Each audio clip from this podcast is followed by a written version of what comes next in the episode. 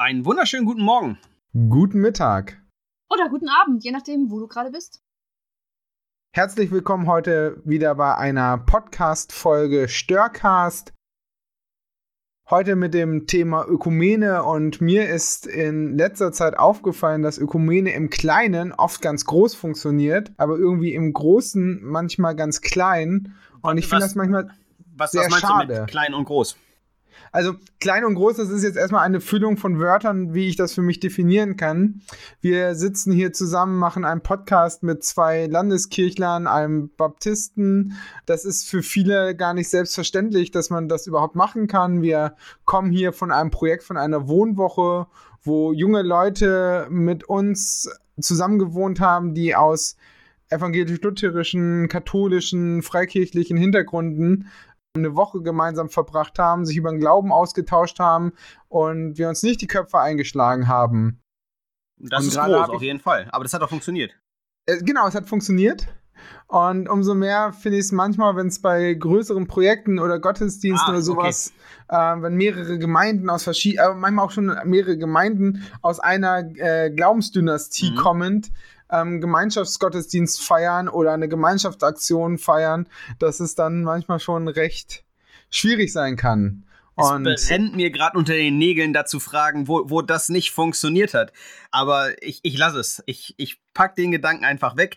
Ich kann vielleicht selber gerade ähm, ein, ein ganz klein bisschen von, von so einer großen Schwierigkeit auf, auf großer Ebene erzählen. Es gibt gerade die Diskussion innerhalb des Baptistenbundes, ob wir uns als Körperschaft des öffentlichen Rechts oder als, als Kirche dem ökumenischen Weltkirchenrat oder wie das Ding genau dann heißt, äh, anschließen wollen. Und da gibt es die Riesendiskussion, ob das denn richtig sein kann oder auch nicht. Und E-Mails werden da hin und her geschickt, warum das denn das Schlimmste wäre, was man tun könnte oder warum das längst überfällig ist und so. Also das ist total schwierig und wir sitzen halt einfach zusammen und wir machen unsere Projekte gemeinsam und da spielt das überhaupt gar keine Rolle. Habe ich dich da verstanden, so dass, dass man so mit groß, wo es nicht funktioniert und klein, auf kleiner Ebene, wo man sich persönlich begegnet, ist das nicht das große Ding. Und ich glaube, Genau, das genau. ist tatsächlich der Schlüssel. Also wenn ich mal da so zwischenfunken darf.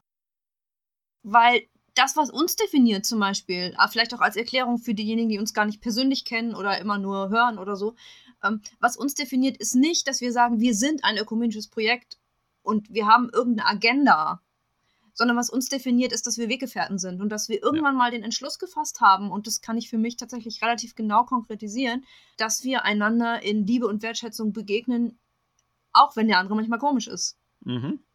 Das kann theologisch sein, das kann in der Persönlichkeit sein oder im Charakter. Und es ist vor allem eben auch in unserer Zusammenarbeit in der Region der Entschluss, dass wir einander anfeuern wollen in dem, was wir tun Ja. und gemeinsam der Stadt und den, der Stadt Bestes und das Beste auch für die Jugendlichen und jungen Erwachsenen Mhm. fördern wollen. Und ähm, ich glaube, dass für mich ist es tatsächlich ein Schlüssel zu sagen, es geht nicht um ein Gegen und um ein Abstecken von Revieren innerhalb eines großen Sandkastens, so und da ist aber meine Burg und da ist deine Burg und jetzt hast du mir das Förmchen geklaut und deine ist aber größer und dafür Mhm. darf ich mit Wasser gespielt, sondern um zu sagen, wir haben einen gemeinsamen Sandkasten und lass uns den doch mit unseren Fähigkeiten, mit unseren Träumen, mit Gottes Fähigkeiten und Gottes Träumen gemeinsam gestalten, so wie das eben auch Auftrag war im Garten Eden. um, um mal mein Herz ganz weit aufzumachen, das, das funktioniert tatsächlich nicht immer gut. Also nicht, nicht immer nur gut. Weil das, was du beschrieben hast, Simone, wir haben einen gemeinsamen Sandkasten und wir wollen, wir haben das gleiche Ziel und deswegen unterstützen wir uns gegenseitig. Das klingt richtig und das würde ich auch unterschreiben, aber wenn ich mein Herz da ganz weit aufmache, muss ich auch sagen, dass ich durchaus manchmal denke, warum muss diese coole Aktion aber jetzt in dem, in dem Bereich des Sandkastens stattfinden, den man eher einer eurer Gemeinden zuordnen würde? Und warum kann dieses coole Projekt, dieses coole Event, wo jetzt auf einmal so viele Leute sind, warum kann das nicht in meinem Förmchenbereich stattfinden? Also das, ja, das funktioniert und da, da behaupte ich mal, das, das liegt dann mit daran, dass ich, wenn ich diesen Gedanken habe, gleich merke, okay, das ist nicht allzu demütig und ich muss mich mal wieder auf das eigentliche Ziel besinnen und da kommt mein Wunsch, gut dazustehen und mein Wunsch vor meiner Gemeinde irgendwie was, was hochhalten zu können und zu sagen, guck mal, das habe ich hier gemacht. Ähm, das wird mir dann in solchen Situationen manchmal wichtiger als die gute Sache, die wir gemeinsam gemacht haben. Also es ist nicht nur, nur einfach und nicht immer nur schön, auch wenn ich absolut unterschreiben würde, Simone, was du gesagt hast. Das gemeinsame Ziel ist meistens wichtiger als ähm, das gut dastehen oder dass, dass meine Förmchen die besseren sind oder wie auch immer.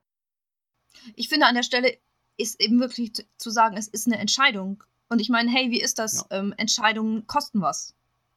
Und Entscheidungen sind ja auch keine Entscheidungen für die Ewigkeit, sondern, also ich weiß nicht, äh, wer sich von euch schon mal mit dem Thema Ehe und ähm, Partnerschaft beschäftigt hat, der weiß, dass Entscheidungen Entscheidungen sind und man sie immer wieder täglich erneuert mhm. in dem, was man dann de facto tut. Und es tut weh. Und es ist wunderbar. Und dass wir gewinnt. Das ist irgendein Spruch von irgendeinem, ich weiß nicht, ist das von irgendeiner Lotterie oder so? Keine Ahnung. dass wir gewinnt, ja. Ja, aber ich zahle was ein auf diese gemeinsame Bank und das kostet mich was, das meine ich. Mhm. Und ich glaube, es ist ja nicht nur, ich zahle was ein, sondern äh, Ökumene funktioniert oder miteinander funktioniert, vor allem wenn man auch erlebt hat, dass es sich lohnt. Also ich muss ehrlich sagen, meine größten Glaubensentwicklungen waren meistens, wenn ich mich mit Menschen ähm, beschäftigt habe und mit deren Gedanken und Theologien, die anders sind als meine. Und das immer in so, und ich glaube, das Wichtige ist so eine wertschätzende Demutshaltung. Stefan, du hattest ja auch schon gerade von Demut geredet, dass wir einander anerkennen in Brüdern und Schwestern in Christus. Und dann kann alles möglich sein. Das ist für mich, glaube ich, immer so die Frage vom Grundsatz. Und dann kann das, kann der, die mir gegenüber ist, gerne auch eine andere Theologie zu anderen Punkten haben. Und dann tauscht man sich aus. Und ich finde, wir müssen dabei vor allem auch lachen.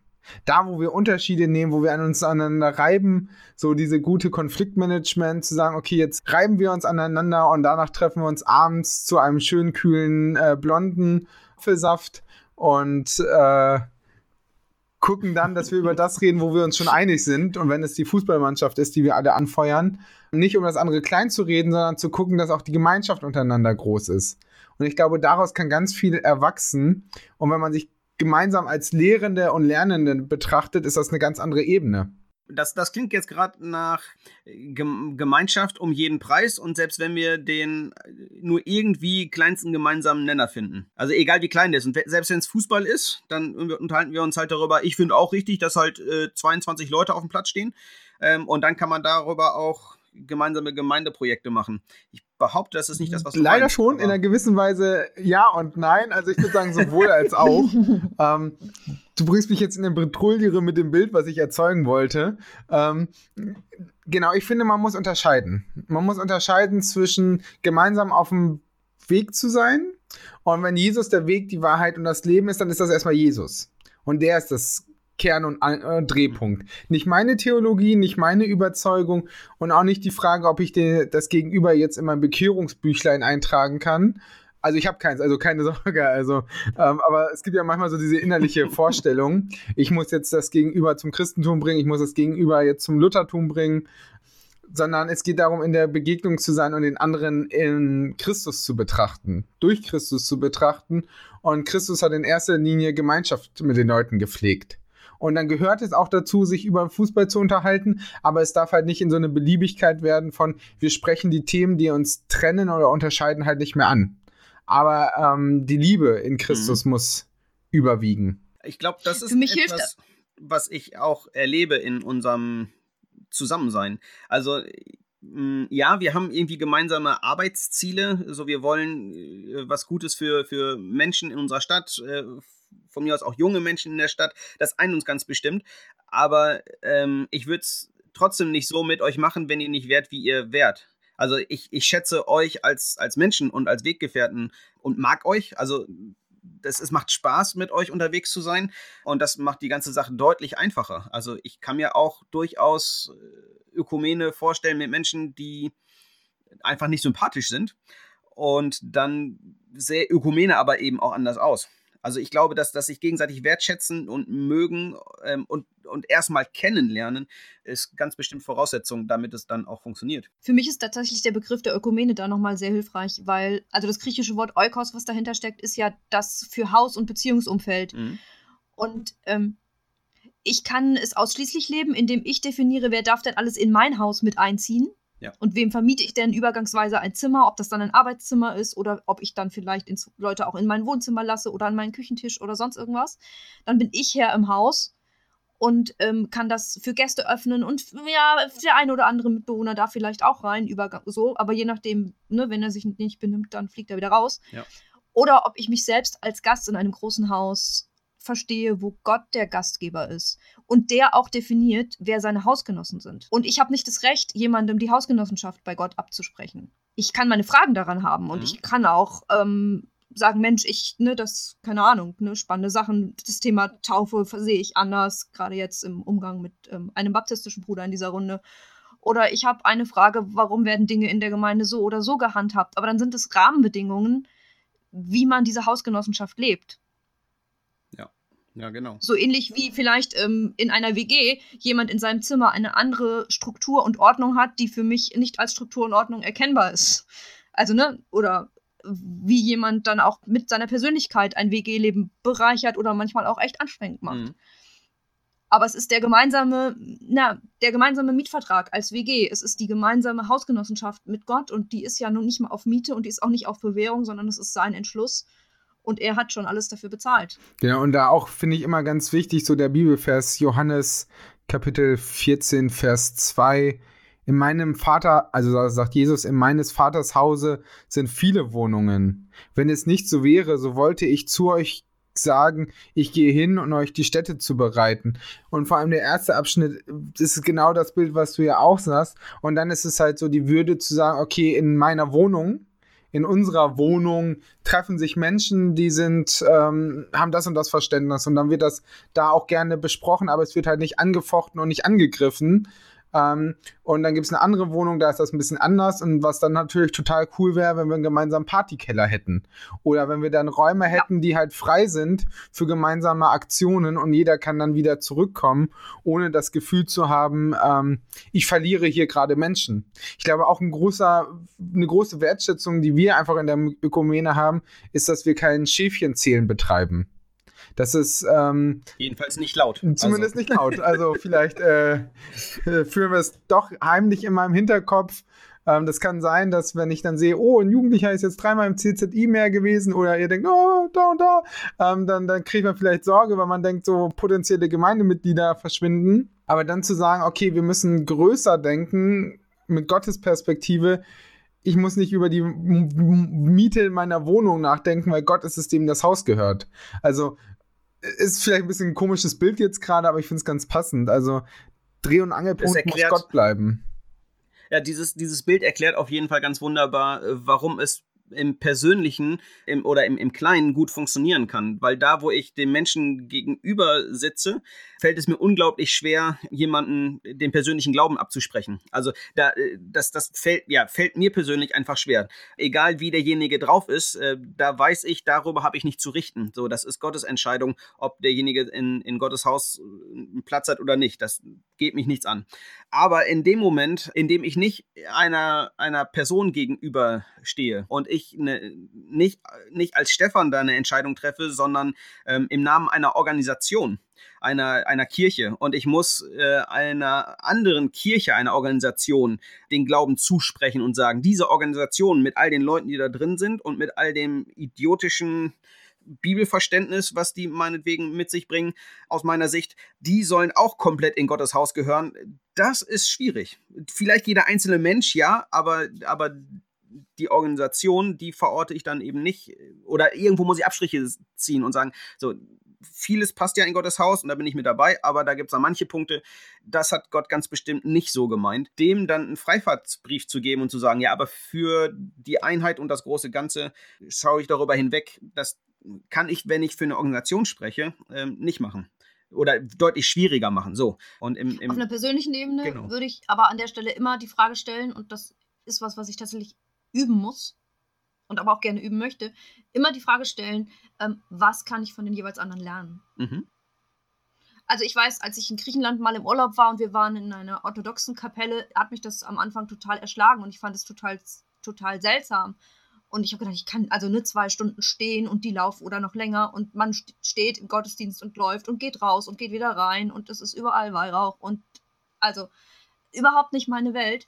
Und gleichzeitig zu sehen, mit welcher Hingabe Menschen da ihre Art von Gottesdienst feiern, mit welcher, ja, mit welchem Opfer sie auch ähm, da sind, welche Opferbereitschaft sie haben, was sie teilen, mit welcher Gastfreundschaft sie gemeinsam feiern, ähm, was ja, wie viel Geld einfach allein in so einem Gebäude steckt, weil da vorne so eine Wand mit relativ viel Gold und so ist. Wo ich eher denken würde, Alter, geht's noch?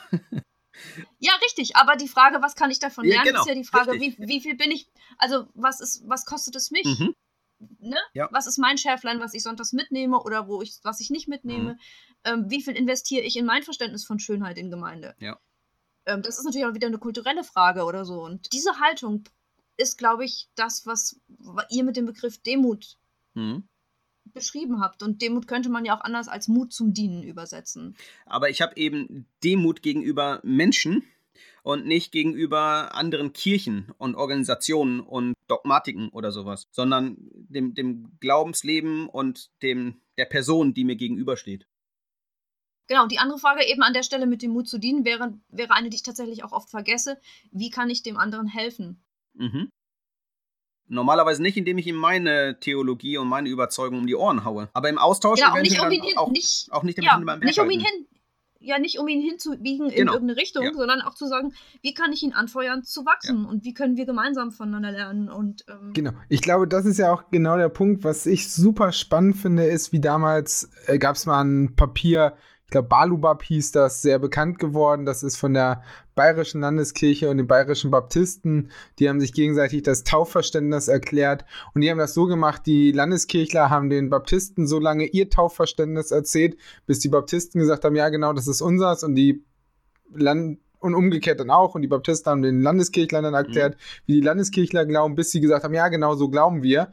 Und daraus ist ein richtig gutes ähm, zu, äh, Gemeinschaft entstanden. Und ich glaube, das ist erstmal wichtig, dass wir einander im Verstehen annehmen. Das klingt jetzt sehr kognitiv, das kann man auch einfach sagen, dass wir uns erstmal in der Liebe annehmen und nicht mit dem Zielgedanken herangehen. Ich begegne dir, ob als Institution mhm. oder Person. Ich trenne das gar nicht, weil Menschen sind auch gleich Institution, weil wenn ich äh, zu einer Gemeinde gehöre, dann gehöre ich auch zu der Institution und die Institution gehört auch irgendwie zu mir.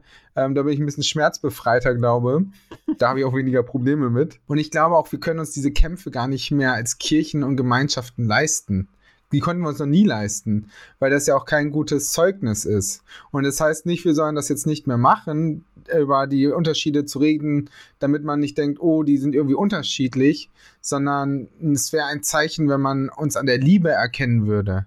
An der Liebe, den anderen auszuhalten und zu sagen, die, es ist anders als in der Welt. Ich hau nämlich eben nicht auf die Person, die eine andere Meinung hat. Ja. Ich hau eben nicht auf die Person darauf, sondern ich sage, okay, du tickst für mich anders und du hast da und da ein anderes Verständnis und ich verstehe das und meine Argumente sind folgende und ich glaube, das Schwierige ist, dafür müssen wir erstmal selbstständig sprachfähig sein.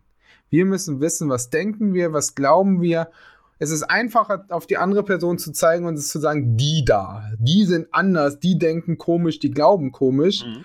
Und in dem Moment, wo ich mich in Liebe mit der Person auseinandersetze, muss ich mich auch in Liebe mit mir selbst auseinandersetzen und meine Sachen hinterfragen und hinterfragen lassen. Ja, ja, total. Ähm, und ich muss nicht aufhören zu streiten.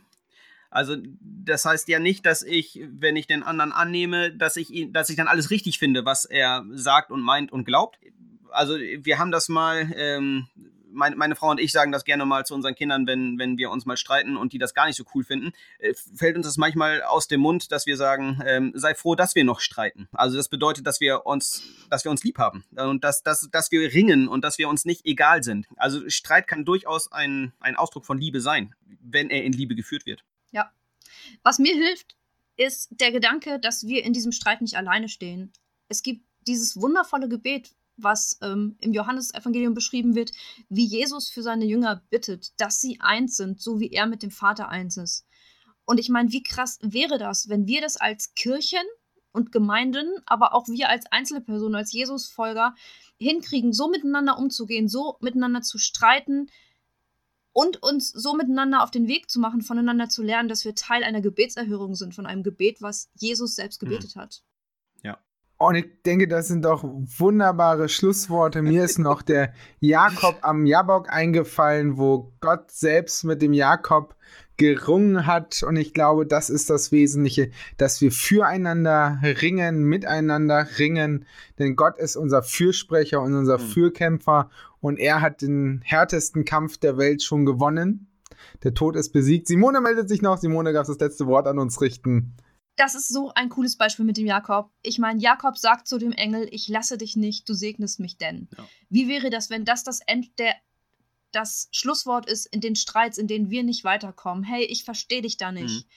Ich, ich halte dich da eigentlich für einen Spinner. Ich finde es total überzogen, wie du in der und der Frage reagierst, theologisch oder persönlich.